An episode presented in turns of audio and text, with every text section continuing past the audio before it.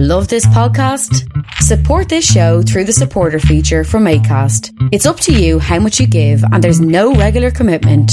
Just hit the link in the show description to support now.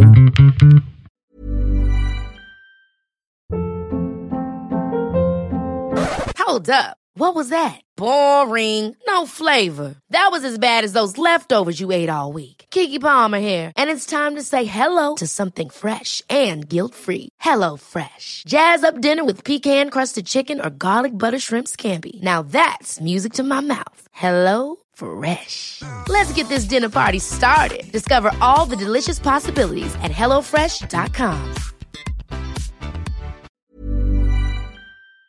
One. You know my guest from the previous episode that he was in about the 300, which I highly would recommend. He's back on this podcast. Cameron Hawkins, welcome back. Thanks, Erlen. Thanks for having me again. And today we're going to talk about quite a different topic from the 300, a few hundred years uh, later, and that is a Roman, ancient Rome, but very specific Roman economics. And this sounds rather like a heavy, kind of heavy topics that you talk about. So how how how did you come about studying Roman economics as well as ancient Greece? Uh, my interest in the Roman economy, I guess, originates in a seminar paper I wrote many, many years ago now in graduate school. Uh, it was a seminar on the Roman family, actually. And during that seminar class, I became interested in the whole question of whether or not Romans who had learned a craft skill, artisans like goldsmiths and so on, passed on their businesses to their sons. So I dug into that problem, and it seemed to me that the answer was actually surprisingly no, uh, which of course cried out for an explanation. Mm-hmm. And so when it came time to settle on a dissertation topic to finish my PhD, I revisited that problem and I ended up digging into the Roman economy in much more detail in an attempt to answer that question as well as some other questions that mm. popped up as I try to dig yourself deeper in the rabbit hole as you go. Exactly. Yeah. so, do you have a lot of sources to go on when it comes like you, yeah, like you talked about in your, you had a lecture that is available on YouTube that I would recommend to watch. It's uh, I just Google Cameron's name and it should come up. So it's not shouldn't be hard to find. But you talked about papyrus, you have papyrus from Egypt and stuff like that. So that's how you find out about how how do you go on about searching for sources in uh, uh, right. That's a that's a big area. That's a big problem uh, because fundamentally we don't have a whole lot of evidence. Uh, there's very little written by artisans and craftsmen themselves that have survived anyway. Uh, they may have kept records at the moment uh, when they were actually running their businesses, but if so, they kept them probably on perishable materials like wax tablets. Very few of those have survived. Uh, so the fundamental problem we face is one of a scarcity of evidence. Um, you know, and that means that in a practical sense, when you're interested in talking about problems connected to the ancient economy, you have to approach the subject with a series of questions in mind that you develop largely by reading widely in the economic history of other periods uh, to at least give you a sense of some of the things that were possible, uh, to give you a sense of what problems were likely to crop up from the perspective of people trying to run businesses.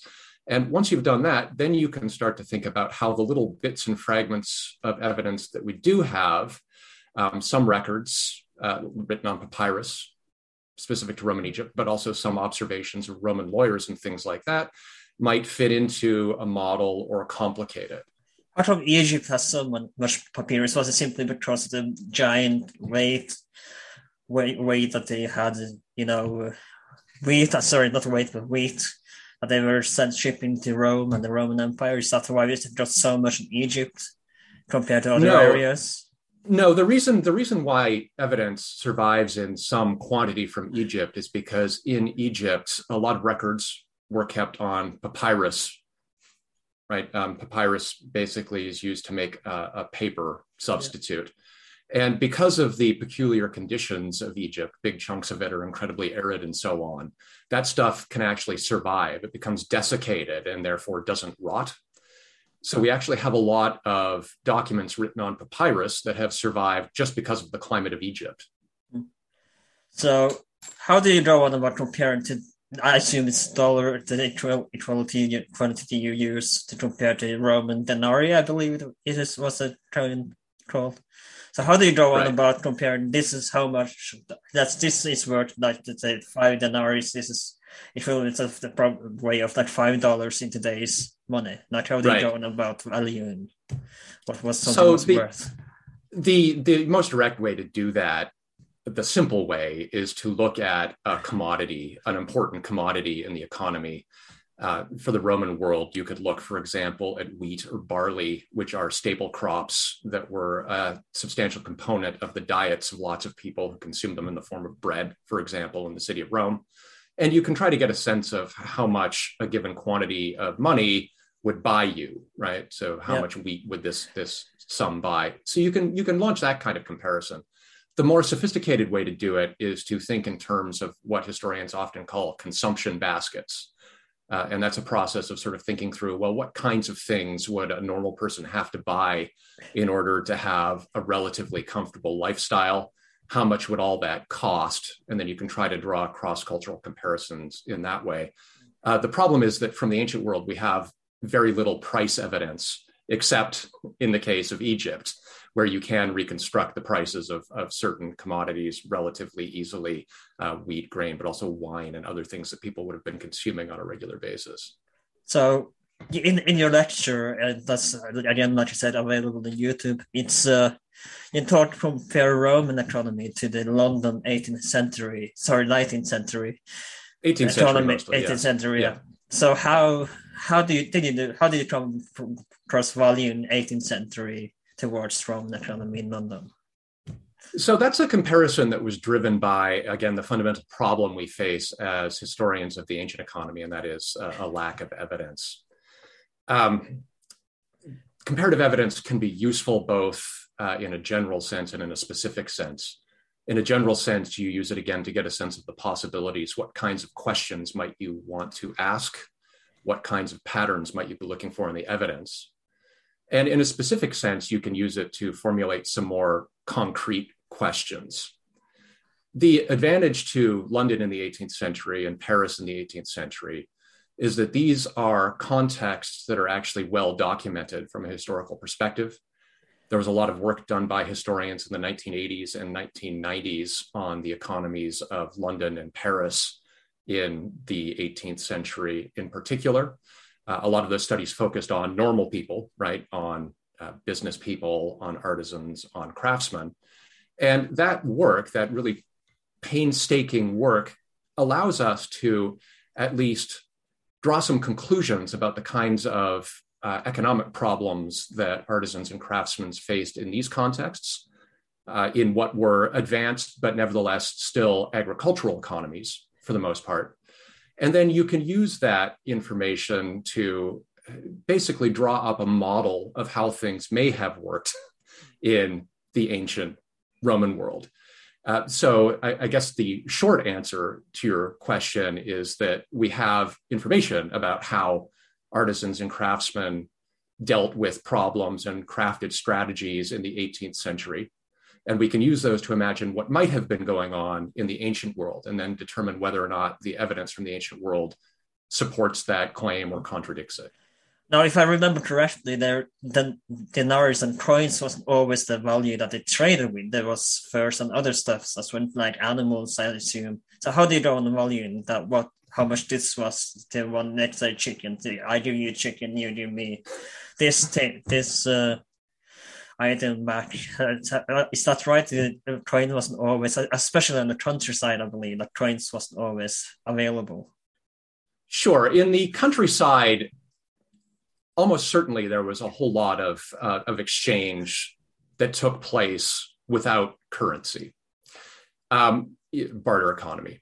Uh, but that said, by the first and second century CE, and I would argue actually substantially earlier than that, uh, Roman economy was monetized in the sense that people thought about items uh, in money prices for the most part, uh, especially in urban economies. So, yes, there was some exchange uh, that took place without currency, even in urban economies, but in the background, in people's heads, uh, was lurking a sense of the, the monetary value of the things that they were exchanging around for the most part. Taxes, as we seen seen is in the, especially the German area, unoccupied areas, that they had to pay annual tax wasn't and as well. Again, not in Jersey, but it was in like wheat and and animals. Correct. To a certain extent, taxes could be paid in kind, uh, but again, a lot of it was uh, thought of in money terms. So you end up with complicated arrangements. Sometimes taxes are being paid to the state in wheat. Uh, that was frequently the case in Egypt, right? Um, yeah. But elsewhere, you know, especially in urban economies, to the extent that people are paying taxes, a lot of it is probably being paid in coin. Hmm. So I want to go. We're going to go into running the business side a little bit, little bit later. But you mentioned that the business wasn't brought in that they going down lineage; that it was the sons that inherited the business. So how how did that go about if if the owner of the business died? Was it a slave that took over? And we're to touch on slavery as well a little bit later. But how did the business pass on after the owner died? So the important thing to remember is that this is a uh, a society in which there isn't a lot of money invested in expensive machinery or tools, right? So most of the assets that a businessman possessed were either goods to sell or, to a certain extent, slaves.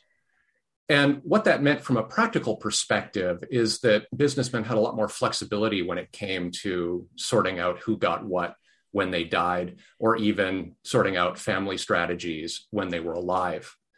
Uh, my suspicion is that most business people were most interested in ensuring that their sons basically stayed at the same social level in terms of wealth uh, and prestige rather than inheriting a specific business. And what that meant in practice is that a lot of artisans probably were perfectly happy to apprentice their sons to other craftsmen to establish their sons in essentially independent businesses.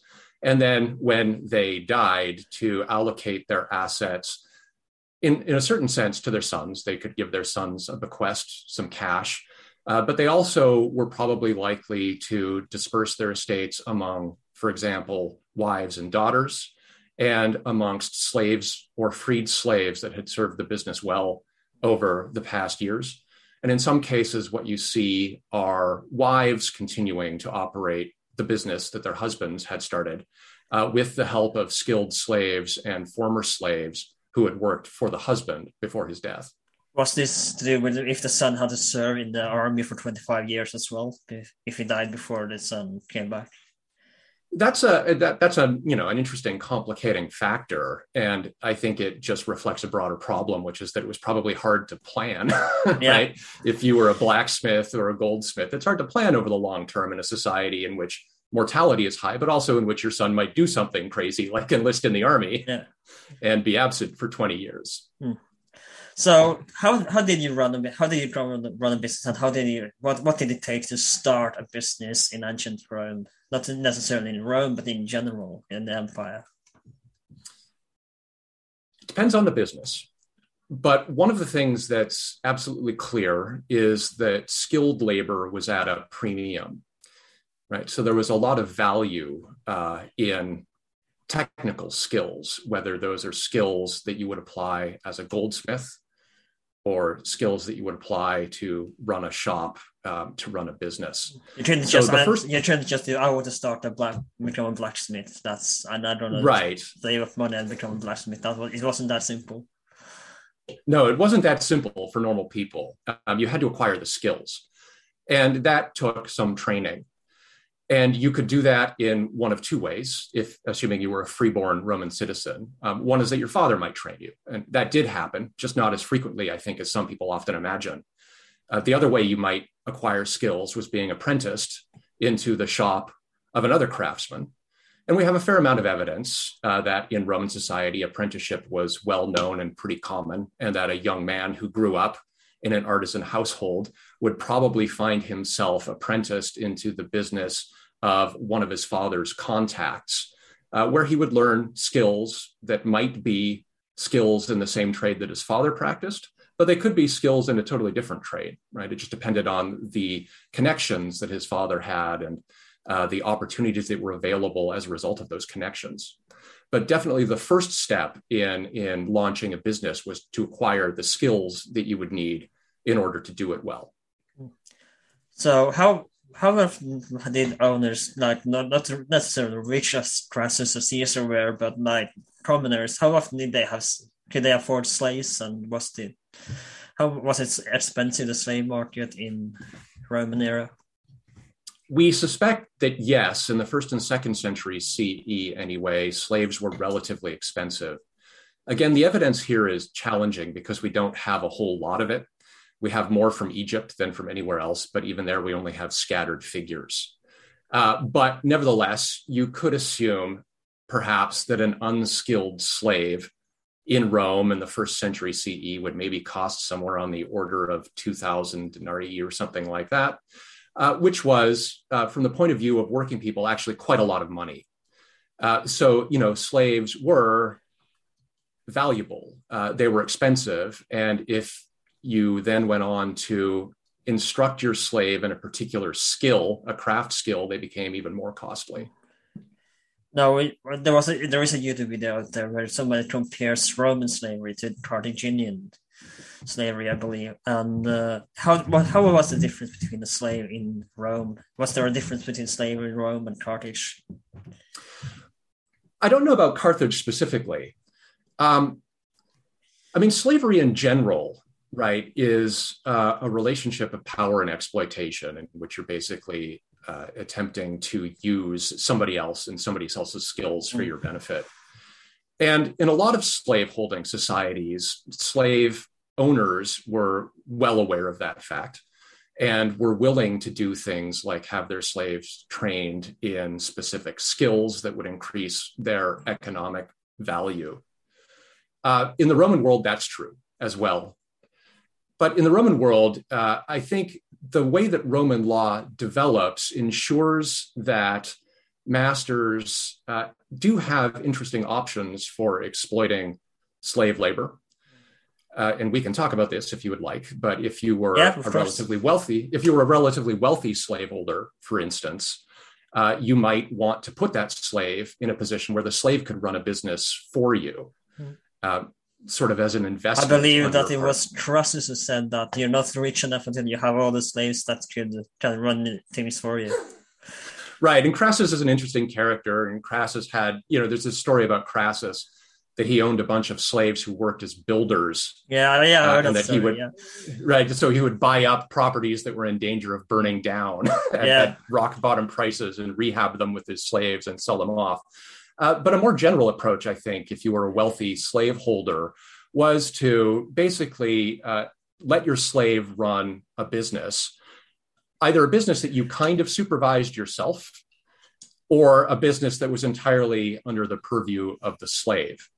And in those places, you could end up with some quite complicated situations in which slaves were off uh, running profitable businesses that their masters didn't really supervise to any real extent whatsoever. Yeah, I want to ask uh, about that because how often was the was there a corruption occur when the slaves? Uh, I can take advantage of this. I can enrich myself because my right. owner doesn't really supervise me, so I, he thinks I'm running in business well, but I can.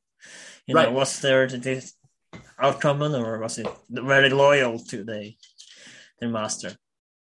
Well, this is this is one of the um, senses in which the the power that a master exercised over slaves became important, right? Because the issue you're describing is not an issue peculiar to slavery. You're basically talking about what economists would describe as a principal agent problem, and it arises anytime uh, an individual requires somebody else to manage a valuable economic property or an asset or a business it's a question of incentives. How do you make sure that the person representing your interests is doing a good job and is not essentially skimming off money for his or her own benefit, mm-hmm. right? And from the perspective of slaveholders in ancient Rome, it seems that the because, general you know belief, what do they have to lose? In the worst case, they lose their lives. They're slaves; they have nothing to lose, right? Well, to some extent, right? But because the the power disparity between the master and the slave was so big, hmm. uh, masters could treat slaves essentially however they wanted to. Yeah. And that meant they had wide discretion to punish slaves sometimes in fairly horrible ways. Uh, that is by throwing them into the mines, for example, where they would sort of have short, unpleasant lives as mining slaves. But they also had a lot of power to reward slaves. Uh, so, just by way of example, a slave, technically speaking, is not entitled to own anything. Yeah. Um, but a master can give him what was called a peculium, uh, basically a separate account that the tr- slave could treat as his or her own. Uh, so, one of the things you can do is reward slaves to do a good job by giving them access to more assets, right? To a certain extent, more responsibility. Uh, always with the understanding, of course, that if they mess up, if they do something wrong, you can take all of that away from them. Yeah. Um, I want to talk about it, and we talked about this right before recording, but how did switching of emperor which happened quite frequently in the ancient Rome, how did that affect the economy and the business? Because as as we know, every emperor liked to coin themselves which in a, in a coin and did and, and the value what's the, what's the value whenever emperors were switched that or did and did it affect the local business owners? It definitely could um, but probably not in the way that most people think, right? I would start by saying that emperors did not usually concern themselves that much with what we would think of as economic policy. So, you know, they didn't often legislate in the area of the economy yeah. necessarily in ways that would have affected people. Uh, there are certainly exceptions to that rule. Uh, so, just by way of example, our sources indicate that some of the early emperors, Tiberius, Claudius, and Nero, tried to ban the sale of prepared hot food uh, from bars in the city of Rome uh, and restrict food sales in bars to, to things like beans and lentils and so on. Uh, and that obviously would have created a problem for people who are running these kinds of businesses. Uh, but the fact that emperors constantly felt the need to reissue these orders suggests that there wasn't a whole lot of compliance, mm. right? Yeah. Um, so, what can I do? The, right. So, on the level of policy, uh, the change of emperors was probably not that significant if it was a normal change of emperors. Um, however, there were things that emperors liked to do that could create a lot of profound and noticeable effects in local economies and here you know i have to sort of pause for a second and say something in very general terms about yep. the economic environment in which most people lived right? Um, that was an economic environment characterized by a lot of seasonality and uncertainty. Of course we're talking about a primarily agricultural economy in which a lot of people's incomes are tied to the agricultural seasons and that meant that purchasing power tended to be a lot greater immediately after the harvest than it was later on in the year.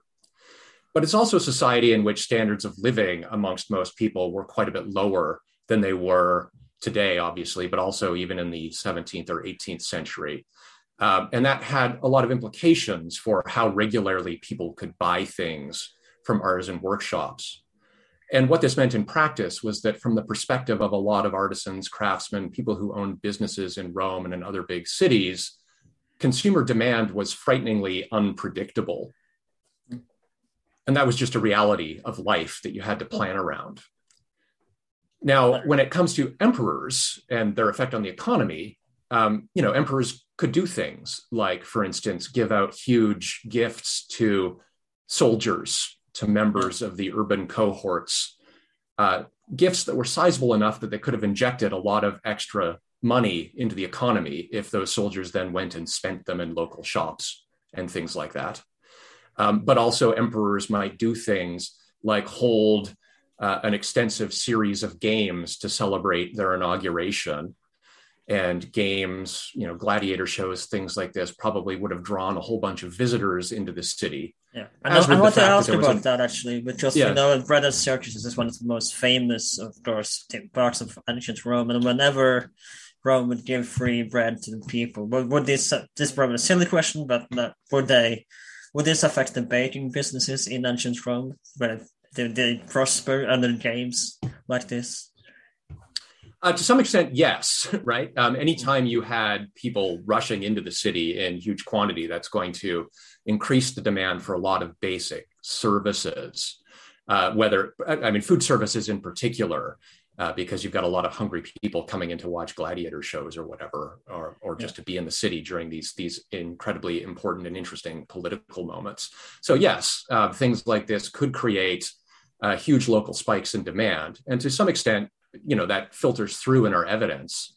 Uh, so we do have some remarks of the way in which governors wandering around through provinces would affect local economies. Uh, Roman governor would usually pause in major cities in his province where he'd hold court for a few weeks. And we have sources, for example, Dio Cassius, a, a later source, who remark on the fact that when the governor is in residence and holding court, people come from all over the place, uh, right? And the local economy will just literally swell, and yeah. there's lots of demand for basic services and goods and things like that. I mean, considering that Roman emperors gave bread for free, they had to pay for the money. They just pay for the well, bread, the, business, local business, but they gave out bread to the people. In this case, like bread and circuses. Right. So the bread question is interesting. Um, in Rome, there was uh, a handout of grain, probably, possibly bread, uh, depending on the period. Uh, but it wasn't available to everyone. Uh, there was usually a, essentially a list, right? You had to yeah. qualify, and qualifications generally tended to be citizenship. Yeah, we talked uh, about this in uh, the Gladiator episode where you had right. a patron who gave out tickets to ancient to the to the games and etc. That could happen too, uh, but just sort of on a day to day level, uh, you know, people did at least a certain number of Roman citizens in the city of Rome did receive grain from the state, right? And that that was important too because it basically freed up money for spending on other things. Uh, although you know we could argue about the extent of spending power that actually did inject into the economy, uh, it was certainly significant, possibly not as high as might seem the case at first glance. So was was it was it a stable economy? Was or did it have like to compare with the the the, the crap market crash in two thousand eight, for example? Did that happen in Rome as well? And how did that affect businesses? Well, if if if it happened, if there was a market crash of the economy when that happened, it tended to be, um, a, you know, a crisis of confidence, I guess, right? When everybody came became concerned about outstanding credit, and you end up with a sudden liquidity crisis. And I'm sure that those moments affected not just the people whose voices are heard in the sources, um, that is, rich aristocrats, but also normal people, uh, simply because there was a lot of credit in levels of the economy that normal people participated in as well, um, largely because, again, in a world in which income is seasonal, there would have been big chunks of the year when you simply didn't have cash on hand to go buy anything you needed. And in those moments, you might go to a pawn shop and pawn something valuable for a cash loan. But if you had a pre existing relationship with a shopkeeper, a baker, for example, or a barkeep or something like that, um, you could perhaps talk that person into keeping a tab for you, right? And basically just advancing credit to you. And that worked, except for these moments when everybody suddenly became concerned about the ability of their customers to pay off loans. And, and then those moments could become stressful for all concerned. Yeah. So that's I want I know you I something you touched on as well is the because as we know the Roman emperors like to build things and yes you, you talked about this in your in your uh, just your yeah you talked about this in the video as well and uh, how did but you said that Roman are are building projects for business in the winter why was this and how often how did this affect the unemployment and employment in ancient Rome whenever how often was this occurrence? Right. So, you know, building is an important sector of the economy, especially in Rome, where you had a lot of wealthy aristocrats, including emperors, spending a lot of money on projects, whether we're talking about private houses or I guess, things more like public infrastructure, um, yeah. gifts to the, the population of Rome. And it probably. And I want to add, to want to add to the question because how, how sure. many of these builders were slaves that were? Um, it's difficult to know. The thing about building is that, like a lot of other sectors of the economy, it generated a demand both for skilled labor and unskilled labor. Yeah. Right. Uh, in the city of Rome, what you had was a fairly large population. You also had these seems... day workers, right? That you yes, exactly. So you probably had a large population of people who were underemployed for much of the year, and the building sector probably employed a lot of these people as relatively unskilled workers who were doing things like carting stuff around, um, hauling building materials, and so on. But of course, a building project also required a good amount of skilled labor. And that's where things became very complicated. Uh, the building industry in the ancient world, like a lot of construction industries today, seems to have been organized in a, a subcontracting model. Yeah. Uh, so if you were, let's say, a, a, Roman aristocrat who wanted to build a house, you would probably go talk to an architect or to a master builder a little bit and you know hash out what you wanted draw up a plan, if you will, authorize a budget, and then that architect or master builder would subcontract with specialists for a lot of the work. And those subcontractors would then be responsible for uh, arranging labor within their own spheres of responsibility.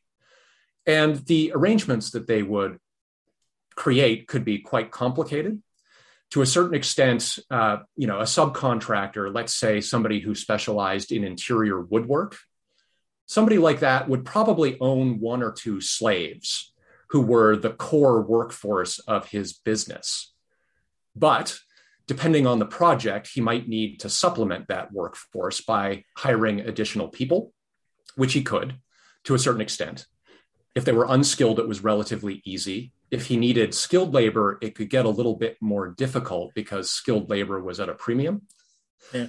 Um, but in those was, it, this must sound like a weird question, but was was it preferred to unskilled labor because they were cheaper, I assume, than over skilled labor who was assumed more expensive? Yes. Uh, the problem is that in Rome there are lots and lots and lots of people with, uh, let's say, marginal skills. So unskilled labor is always plentiful and abundant, and it can be hired at a moment's notice. Yeah. Skilled labor is scarce because, as I mentioned at the beginning of our interview, uh, basically to acquire skills was an investment.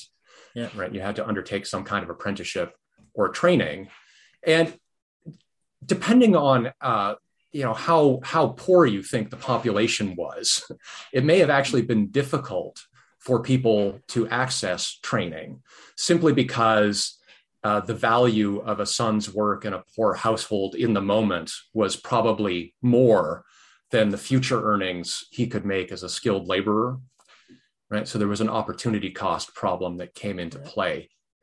Uh, so skilled labor does seem to have been scarce skilled workers earned more than unskilled workers. That's the the real yeah. indication that skilled laborers that hasn't changed. Uh, yeah, right. Um, and that you know that that could generate problems if you were a businessman trying to match your own labor supply with the amount of business you were hauling in at any given moment. Uh, and it looks like what a lot of businessmen did was rely on slavery, interestingly enough, to solve this problem. Um, what they would do is they would have a couple of slaves, probably as the core elements of their businesses. And as their businesses expanded, you know, if they were feeling confident about the future, they might acquire another slave to expand their workforce a little bit.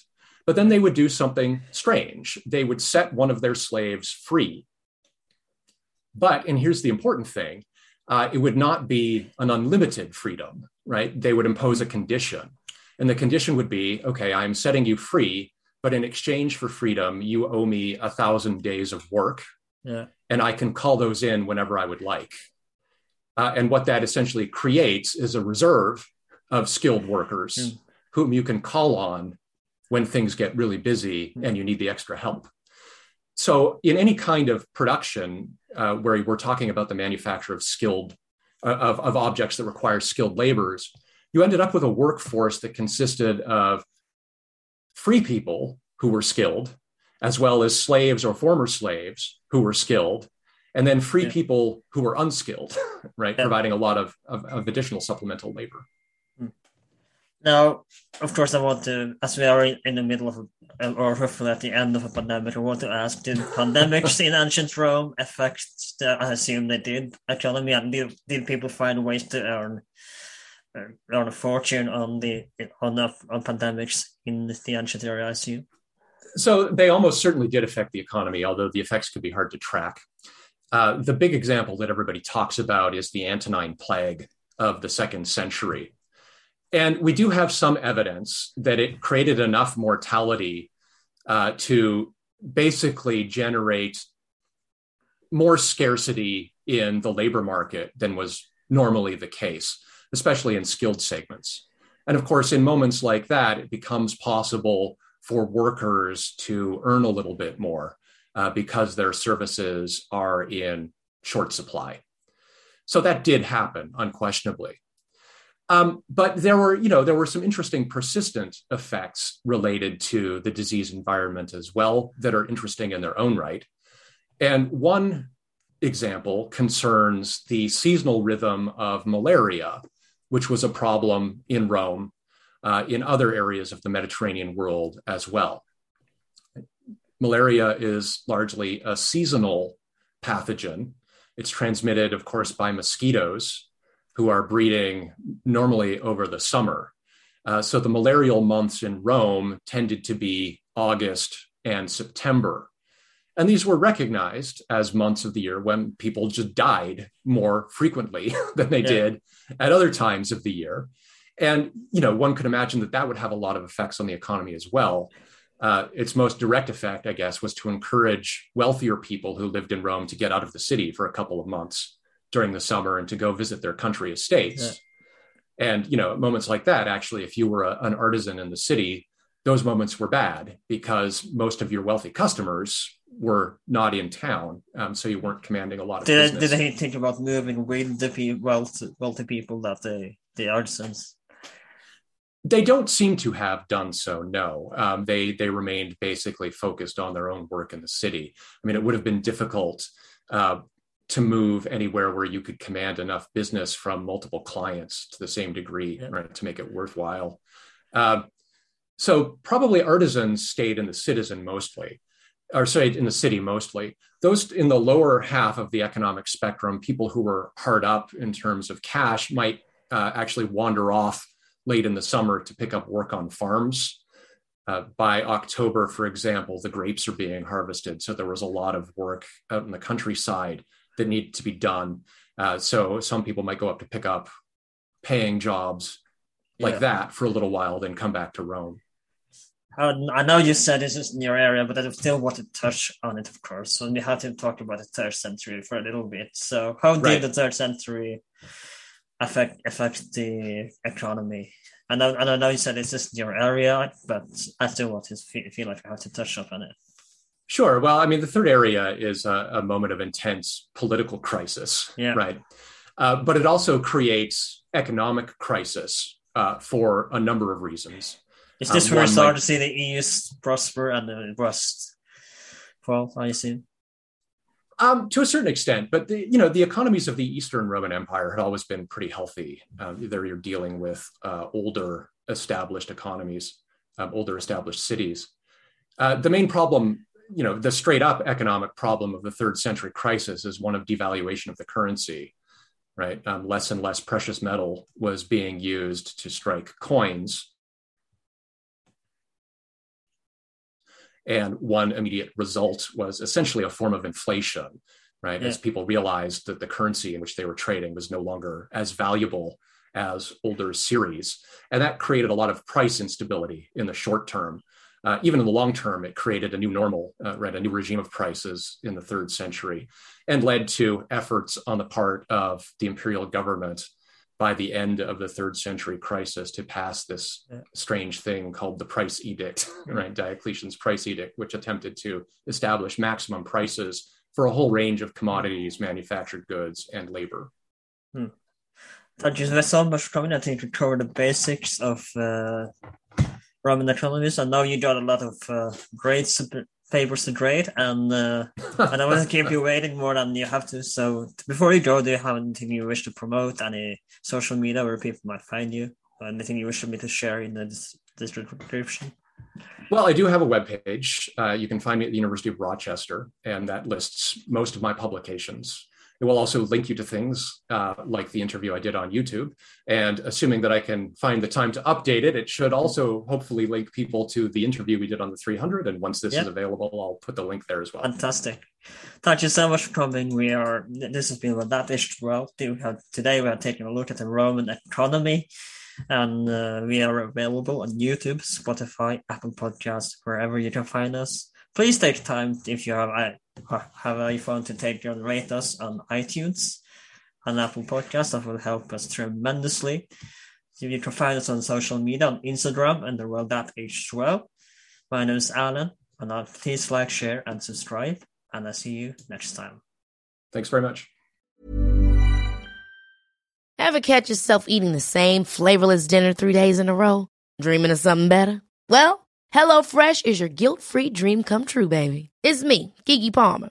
Let's wake up those taste buds with hot, juicy pecan crusted chicken or garlic butter shrimp scampi. Mm.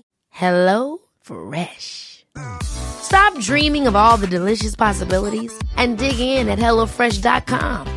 Let's get this dinner party started.